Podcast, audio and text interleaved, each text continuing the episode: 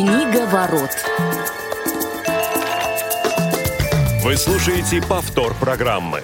Здравствуйте, уважаемые радиослушатели. В эфире программа «Книговорот». Мы рады всех приветствовать. Наконец-то в прямом эфире 7 сентября в 17 часов по московскому времени. Мы – это Василий Дрожин, Федор Замыцкий, Глеб Новоселов. Ребята, привет. Привет. Да, всем привет. Наконец-то среда, и наконец-то будем говорить о книжках. Да, наконец-то о книжках и, наконец-то, в прямом эфире. Если честно, я не очень помню даже, когда мы последний раз собирались, так, чтобы это было именно в прямом эфире. Поэтому, друзья, сразу хочу сказать, что можно нам писать сообщения любого содержания, желательно по теме сегодняшней программы, о которой мы чуть позже скажем. Ну и, конечно же, для этого вы можете воспользоваться номером телефона 8-903-707-26-71. И наши коллеги Ольга Хасит и Дарья Ефремова обязательно нам все эти сообщения передадут. Ну, а говорим мы сегодня о замечательном произведении, которое называется «Скотный двор». Да, и о том, какие есть вариации названия, мы также сегодня поговорим. Автор его нам известен как Джордж Оруэлл. Вот, хотя это также псевдоним. Ну и традиционно я предлагаю начать, наверное, с первых впечатлений от произведения, когда, в каком возрасте, кто с ним ознакомился. Я лично относительно недавно. Вот, ну и, собственно, давайте сначала с первых эмоций начнем, а потом будем углубляться послойно, как мы это любим делать. Галик, предлагаю тебе. Замолчали, да? Давайте. Кто? Да, давай. Так, кому ты предложил начать? Давай, Федь, ты уже взял слово, да, давай, можешь это сделать. Смотри, первый раз я прочитал лет в 11, ну, естественно, как бы тогда я, наверное, разобрался в метафоре, скорее, со слов других людей, и, ну да, тогда мне показалось, наверное, интересной сказкой. Тогда я действительно прочитал как сказку, если честно. Сейчас понимаю, хотя уже не очень помню свои эмоции, но мне кажется, что тогда, конечно, как бы, ну, как взрослую книжку я, наверное, это не прочитал. Я до сих пор, наверное...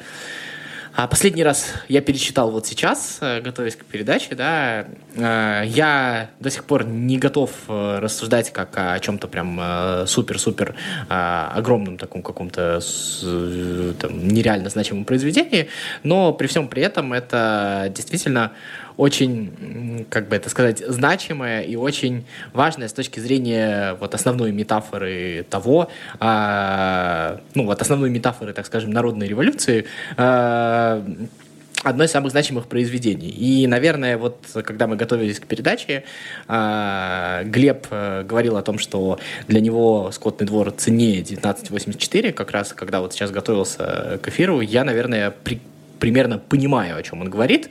Тут, наверное, не очень уместно сравнивать, потому что все-таки разных форматов и разные вообще по масштабу замысла произведения. Но в целом, конечно, с точки зрения как литература, для меня вот сейчас... уже, ну, вот после второго прочтения «Скотный двор» это, ну, гораздо более цельное, гораздо более, наверное, более литературное, что ли, если хотите, простите за тавтологию, произведение, чем даже 1984. Мы все равно, если честно, хотели говорить о «Скотном дворе», но, мне кажется, от сравнения какого-то мы все равно вряд ли прям сможем уйти совсем. Да, безусловно, но я думаю, что мы когда-нибудь еще доберемся до 1984 и поговорим более обстоятельно про эту книгу. Глеб, у тебя какие были ощущения? Насколько давно ты впервые столкнулся с произведением, которое сегодня будем называть «Скотным двором» все-таки? И какие эмоции оно у тебя вызвало? Окей. Ну, смотрите. С произведением, которое мы можем называть «Скотный двор», а можем, чтобы не запутаться, называть, допустим, «Animals Farm», да, то есть тогда будет уже точно всем понятно, о чем мы говорим. Я впервые познакомился лет, наверное, в 17, учась в последнем или в предпоследнем классе школы, и столкнулся с ним благодаря, собственно, музыки, через музыку, потому что в определенный момент я узнал, что один из альбомов одной из моих любимейших групп Pink Floyd под названием Animals как раз был написан по мотивам этого произведения. Вот. И, собственно говоря, я понял, что я должен с ним ознакомиться. Я прочитал «Скотный двор», понял, что книжка мне понравилась гораздо меньше, чем пластинка. Вот. Но, тем не менее, естественно, какие-то мысли она у меня вызвала, и я даже почитал какую-то критику, с чем это связано.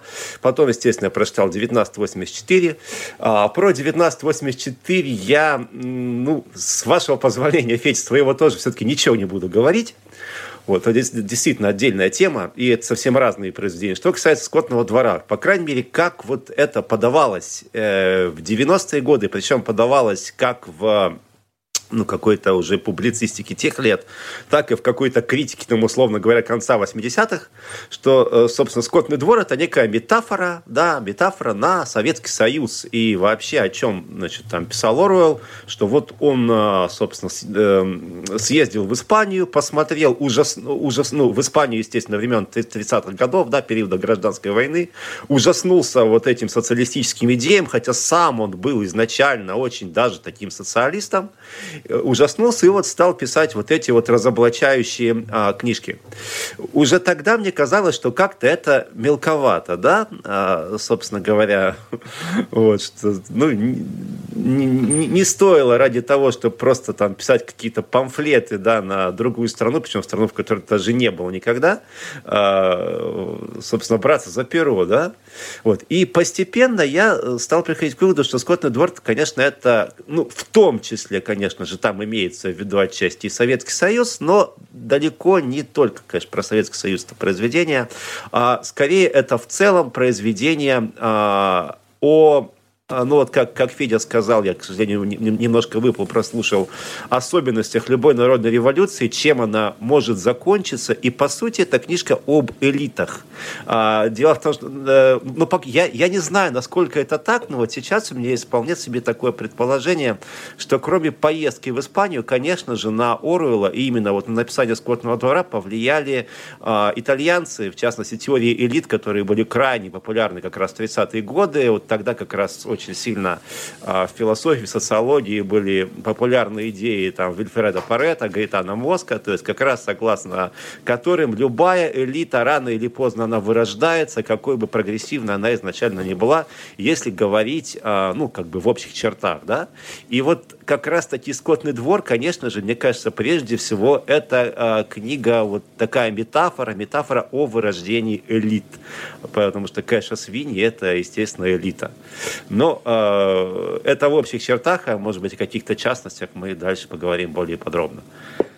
Я сейчас не хочу вместо Васи влезать в очередь. Давай, наверное, ты скажи, а потом я просто напомнить, я хочу немножко продолжить мысль Глеба. Хорошо.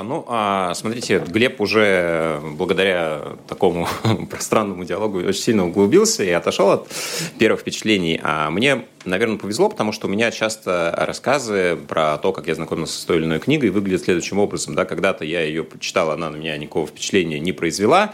Вот, либо я ее воспринимал как какую-то интересную историю или не очень интересную, а потом уже обнаружил какой-то более глубокий смысл, второе дно и так далее. Разными словосочетанием можно это выражать. В этот раз мне скорее, наверное, повезло, потому что с произведением «Скотный двор» я ознакомился в более зрелом возрасте.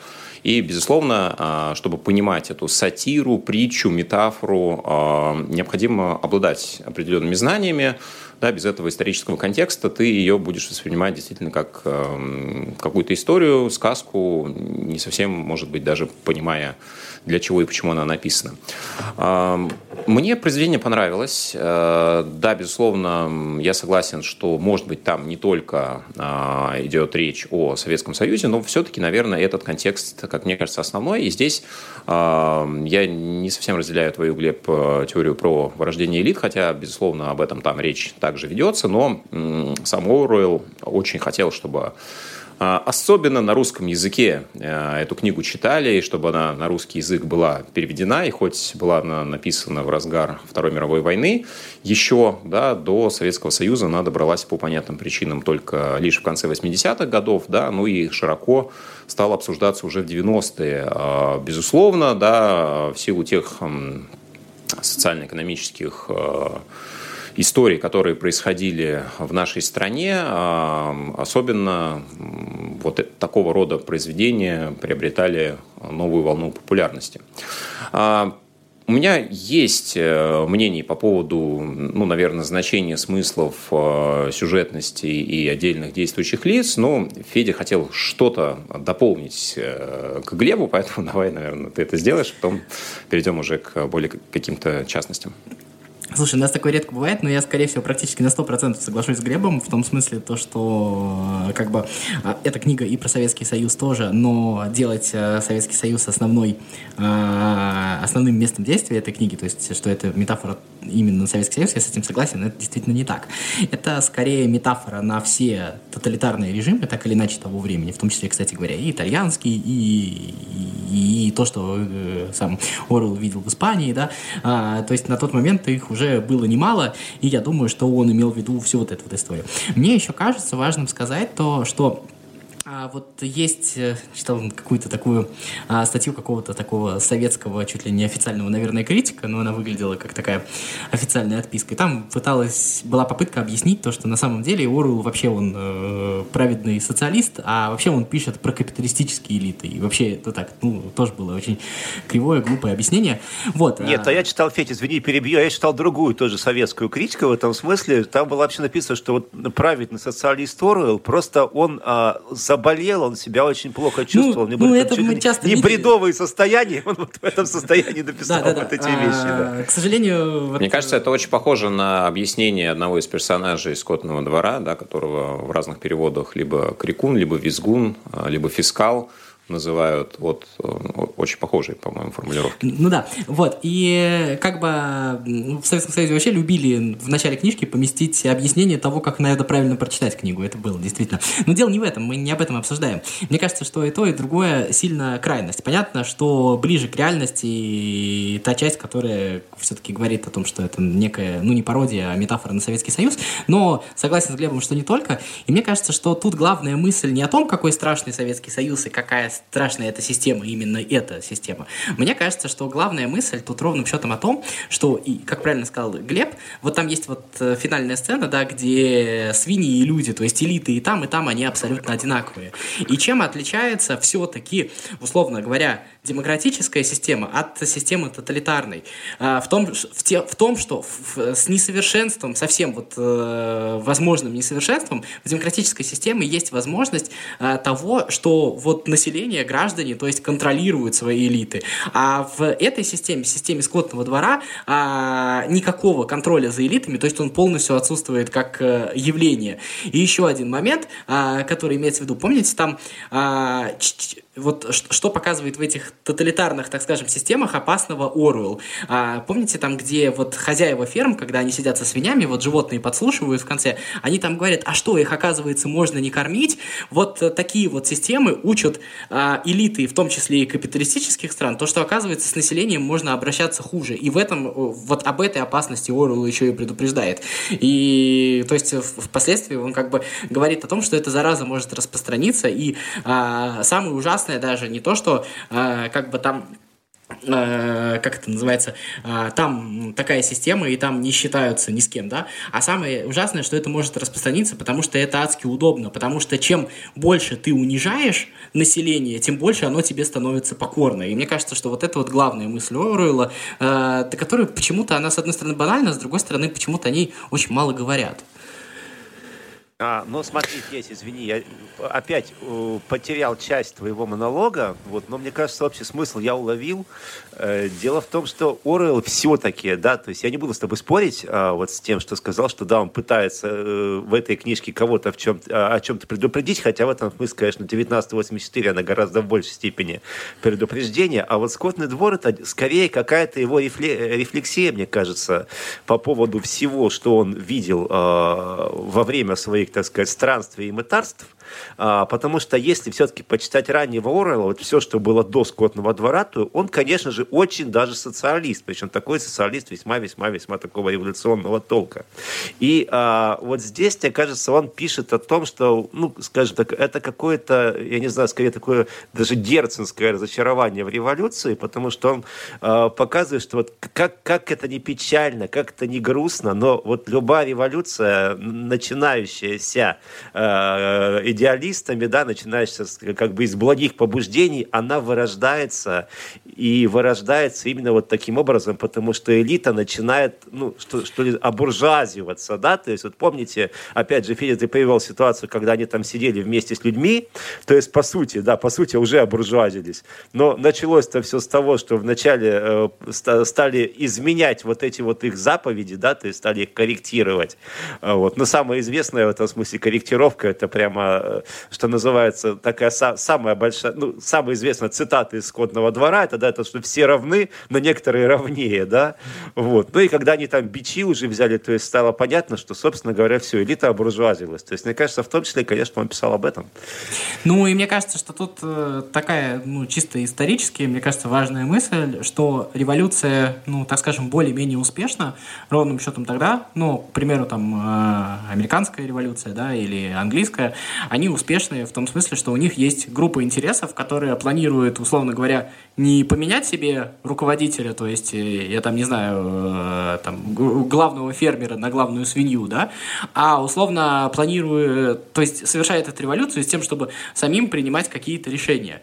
И вот опасность всех народных вот этих вот нишевых революций, как раз, мне кажется, тоже важная мысль во всем этом, она заключается в том, что, в общем-то, этот посыл, что нами неправильно управляют, но мы сами, свергая своего предыдущего хозяина, не приобретаем субъектности, поэтому мы рискуем просто найти себе еще большего хозяина, только который еще тупее, более дикий, и у него еще и внутренних каких-то ограничителей меньше.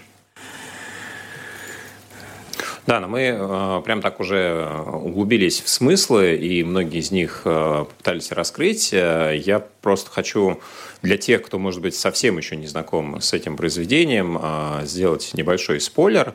Действительно, по сути, Оруэлл, извините за такой каламбур, написал такую эволюцию революции, да, возможную, да, как развиваются события. Это действительно характерно для разных тоталитарных обществ, но очень много героев имеют своих каких-то очень явных прототипов именно в нашем советском варианте этой революции. Но, тем не менее, да, как известно... Да, Глеб, ну хорошо, да, закончится. Я просто хотел тебя подтвердить по поводу прототипов. То есть всем понятно, да, что Сноуболл, он же Снежок, это явно Лев Давидович Троцкий, да, ну то есть это как бы напрашивается, там можно еще какие-то найти прототипы. Но опять же соглашусь с Федей, что все это может быть рассмотрено и как некие собирательные образы, потому что вот таких персонажей в тот период по всей Европе было огромное количество. Ну, безусловно, в этом и смысл, да, есть, наверное, главный вариант этой иллюстрации, да, но и поскольку это действительно притча, метафора, которая в том числе имеет не только сатирический контекст, но и какой-то обучающий, вот, в этом отношении, безусловно, те общества, которые в чем-то отличались, но были близки к этому, могли в каком-то определенном контексте быть данным произведением предупреждены. Ну хорошо, действительно, мы наблюдаем разные этапы формирования вот этой революции животных, да, которые изгоняют своего главного, наверное, угнетателя, да, и строят в первом, наверное, варианте достаточно хорошую и, казалось бы, работоспособную систему. Да, безусловно, мы можем еще отдельно поговорить про каких-то героев очень характерных, да, которые представляют как раз целые классы общественные, да, не, может быть, даже не олицетворяют конкретных людей, хотя их можно в ком-то попытаться узнать, да, но вот очень много отдельных персонажей, которые, ну, например, вот эта лошадь, да, которую в одном из переводов называют Молли, да, которая падка на сахар, на какие-то яркие ленточки. Это, безусловно, ну, некая форма иммигрантов, которые уходят в поисках, ну, может быть, лучшей жизни, в поисках какой-то привычной для них, более удобной, лояльной, понятной системы, да, из того, где им некомфортно, неприятно. Да, ну, безусловно, это согласен, тот же самый... Вот иммигранты, в том смысле, что это, мне кажется, классический такой образ, скорее, такого мещанина. Бытового... Да, мещанина, который, кстати говоря, вот он там в негативном образе не представлен. Оруэлл, мне кажется, очень круто показывает то, что вообще-то такое нормальное мещанство, если оно не перебор, оно нормальное. Все-таки весь образ миграции под это зачесывать тоже не очень правильно. Миграция тоже очень идеологичная была, кстати говоря. Да, но тем не менее этому мещанину есть ли место в этой системе? Нет, понятно, что как бы это сама по себе идея подвергает, то есть это как раз и говорит о том, что это новая религия, то есть с одной стороны как бы она вроде бы всем возможным способом показывает то, что это, наоборот, это отрицание всех вот этих вот традиций, религий, а она зарождается как новая религия, потому что где нет места мещанству, да, там, где есть идея. Раз идея, значит, это в каком-то смысле религия. Но мне, кстати говоря, вот ты говоришь про персонажей, мне вот персонаж Молли, ну, он понятен вполне себе, меня очень вообще, я прям, ну, как бы получаю удовольствие от того, как изображен персонаж такой, как боец. Вот эта вот история «буду больше работать». То есть вот эта вот страусиная позиция, а если честно, ее даже вообще сейчас можно среди своих знакомых очень часто встретить. Я спрячусь от всего, я ни о чем не буду думать, я буду больше работать. Это такая вот вопрос самозащиты. Мне кажется, что это очень крутая история и в каком-то смысле недокрученная. Она и в 1984 не раскрученная, но мне кажется, это вообще история для отдельного какого-то романа, отдельного какого-то произведения. У кого-то эмоции так преобладают, что кто-то стучит, постукивает, пока говорит по микрофону. Вот, у нас есть сообщение тем временем от Дмитрия, который как раз спрашивает, у кого какой любимый персонаж. Ну вот, я не знаю, Федь, любимый ли твой персонаж?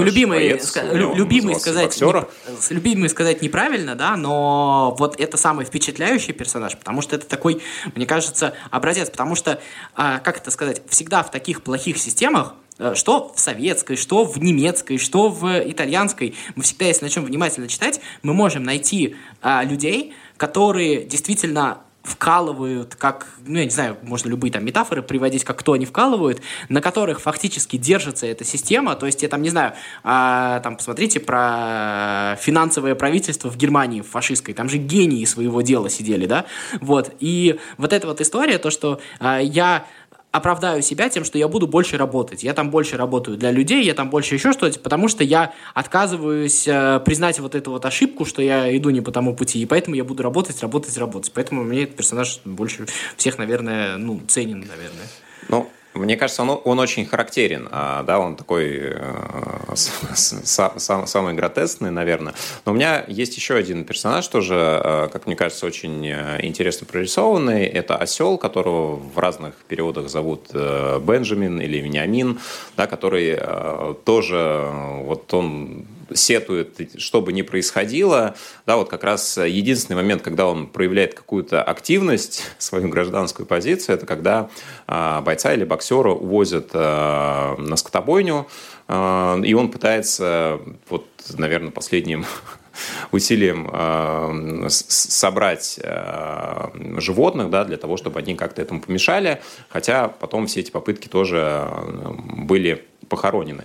Ну вот это образ, мне интересно вашу точку зрения узнать, да, как мне кажется, это те, кто существует при любой системе, при любой власти, и с одной стороны достаточно разумная часть населения, с другой стороны, наверное, одна из самых пассивных, которые вроде как все понимают, но при этом не готовы ничего делать. Да, в советское время, ну вот, интеллигенция, возможно, была какой-то похожей прослойкой.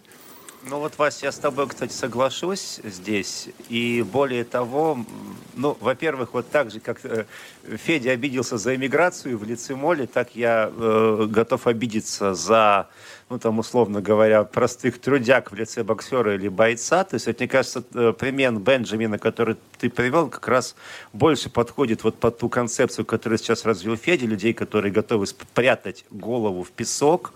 И, собственно говоря, несмотря на то, что они все понимают, и у них, ну, уровень их понимания, уровень их кругозора достаточно высок, но они, скажем так, просто решаешь, ну я-то все равно ведь ничего не могу изменить, да, поэтому пусть оно все идет, как идет, и вообще моя, что называется, хата с краю, да, то есть вот в этом смысле, Федь, твоя концепция гораздо больше под осла-то подходит.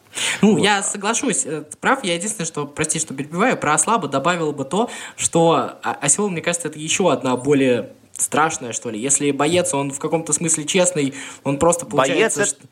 Боец, что он... извини, да, это трагедия, конечно. Да, это всего, я да? как Причем... раз, может быть, не очень понятно объяснил, да. Это как раз трагедия, заключающаяся в том, что он действительно своей вот этой вот упертостью, то есть его бы энергию да в хорошее русло, как говорится, а получается, что он усугубляет всю эту ситуацию своей вот этой вот истории. Нет, она, в том-то и дело, что его энергию, ее в другое русло нельзя направить, это честный такой даже, как сказать, ну, у любой революции, да, есть, скажем так, лидеры, да, некие там мозговые центры, а есть, условно говоря, рабочие сила. Вот боксер или боец — та самая рабочая сила, причем абсолютно искренне пытающийся что-то сделать. Но вот, собственно говоря, в этом смысле как раз, наверное, больше... Ну, я не знаю, это уже не метафора на Советский Союз, потому что здесь, можно сказать, что некое предвидение, что ли, было у Оруэлла, когда многие люди, которые абсолютно искренне в свое время верили и в советский строй, и в идеалы, и в Советский Союз, где они оказались после его распада, и как они были брошены, вот это как раз, мне кажется, оказалось какое-то такое предвидение оруэлловское, может быть, даже. Я и согласен, и чуть-чуть не согласен. Я все-таки считаю, что вот эта вот упертость работать и еще раз работать, мне кажется, что это некое все равно избежание того, чтобы признаться самому себе, хотя если бы вот чуть-чуть голову бы поднял, возможно, бы и дошло, что никакой пенсии не светит. Давайте оставим... Я, можно, про осла чуть-чуть скажу, прям да, 2 секунды. Мне кажется, что это вообще самая грустная история, в том смысле, что как раз недавно мне на Ютубе попался ролик про то, как работает пропаганда Михаила Пожарского. Можете посмотреть, интересно вполне себе. И вот он там разбирает, что на самом деле любой пропаганде не сколько нужны люди, верующие в то, что она говорит, сколько те люди, самая эффективная как бы работа пропаганды заключается в том, что самые как бы эффективные жертвы пропаганды, скажем так, это те, кто... считает, что все вокруг одинаковые. То, что не надо ничего делать, и то, что смысл какой, потому что те дураки, что эти дураки. Я тут такой вот вроде бы умный, сижу во всем разбираюсь, а получается, вот как, Глеб, ты говоришь, я от всего спрятался, и у меня и понимания больше, чем у других, и кругозора хватает, а получается, что я вот со своим умничаем пошел и бросил, по сути, всех, и все пустил на самотек. Ну, тут... Мне кажется, еще важно... отметить, извини, Глеб, что тебя перебиваю, просто, по сути, вот во всей этой эволюции, да, такого восстания, да, есть переломный момент, как раз, который описан Оруэллом достаточно хорошо, потому что до определенного момента эта система строилась по принципу обсуждения, были дебаты, и были даже 2 главных соперника, да, вот этот Сноуболл, Снежок и Наполеон. И все закончилось, да, когда, собственно, лучшим убеждением стало принуждение, да, когда закончились любые обсуждения, и во главу угла была поставлена сила. И дальше просто этот механизм карательный нужно было поддерживать с помощью вот этого крикуна, да, визгуна, который должен был населению объяснить, почему черное белое, а белое черное. Ну и, собственно, дальше все шло по накатанной. Ну, кажется, вот я как раз, Вась, хотел сказать про этого самого визгуна, что, наверное, вот если брать любимых моих персонажей, то из неназванных он как раз является моим любимым, потому что вот это как раз самый страшный персонаж, и это как раз вот может, я да понимаю, что Федя со мной будет спорить, но вот это как раз и есть самая суть нашей так называемой интеллигенции, да, в ее большинстве, да, то есть стремление кому-то начать все-таки служить, да, выбрать себе хозяина. Несмотря на то, что у тебя есть и интеллект, и кругозора, я думаю, что у визгуна он явно присутствовал. Вот. Но он посчитал для себя гораздо более выгодным выбрать хозяина и этому хозяину служить. И более того, заставлять других, убеждать других, что это как раз-таки лучшая доля. Вот это, мне кажется, как раз-таки самый интересный, самый характерный персонаж.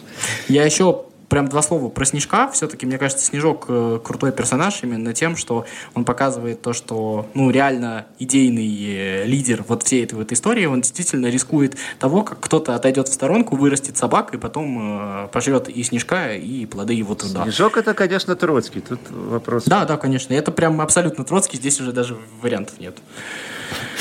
Да, ну что, друзья, в принципе, мне кажется, мы рассказали все основные контексты, и надеюсь, что у кого-то возникнет желание после этого ознакомиться с данным произведением, если вы его еще не сделали, если вы этого еще не сделали. Вот, спасибо, что были с нами сегодня. Глеб Новоселов, Федор Замыцкий, Василий Дрожин работали для вас. Услышимся в следующем эфире программы «Книговорот». Всем пока. «Книговорот».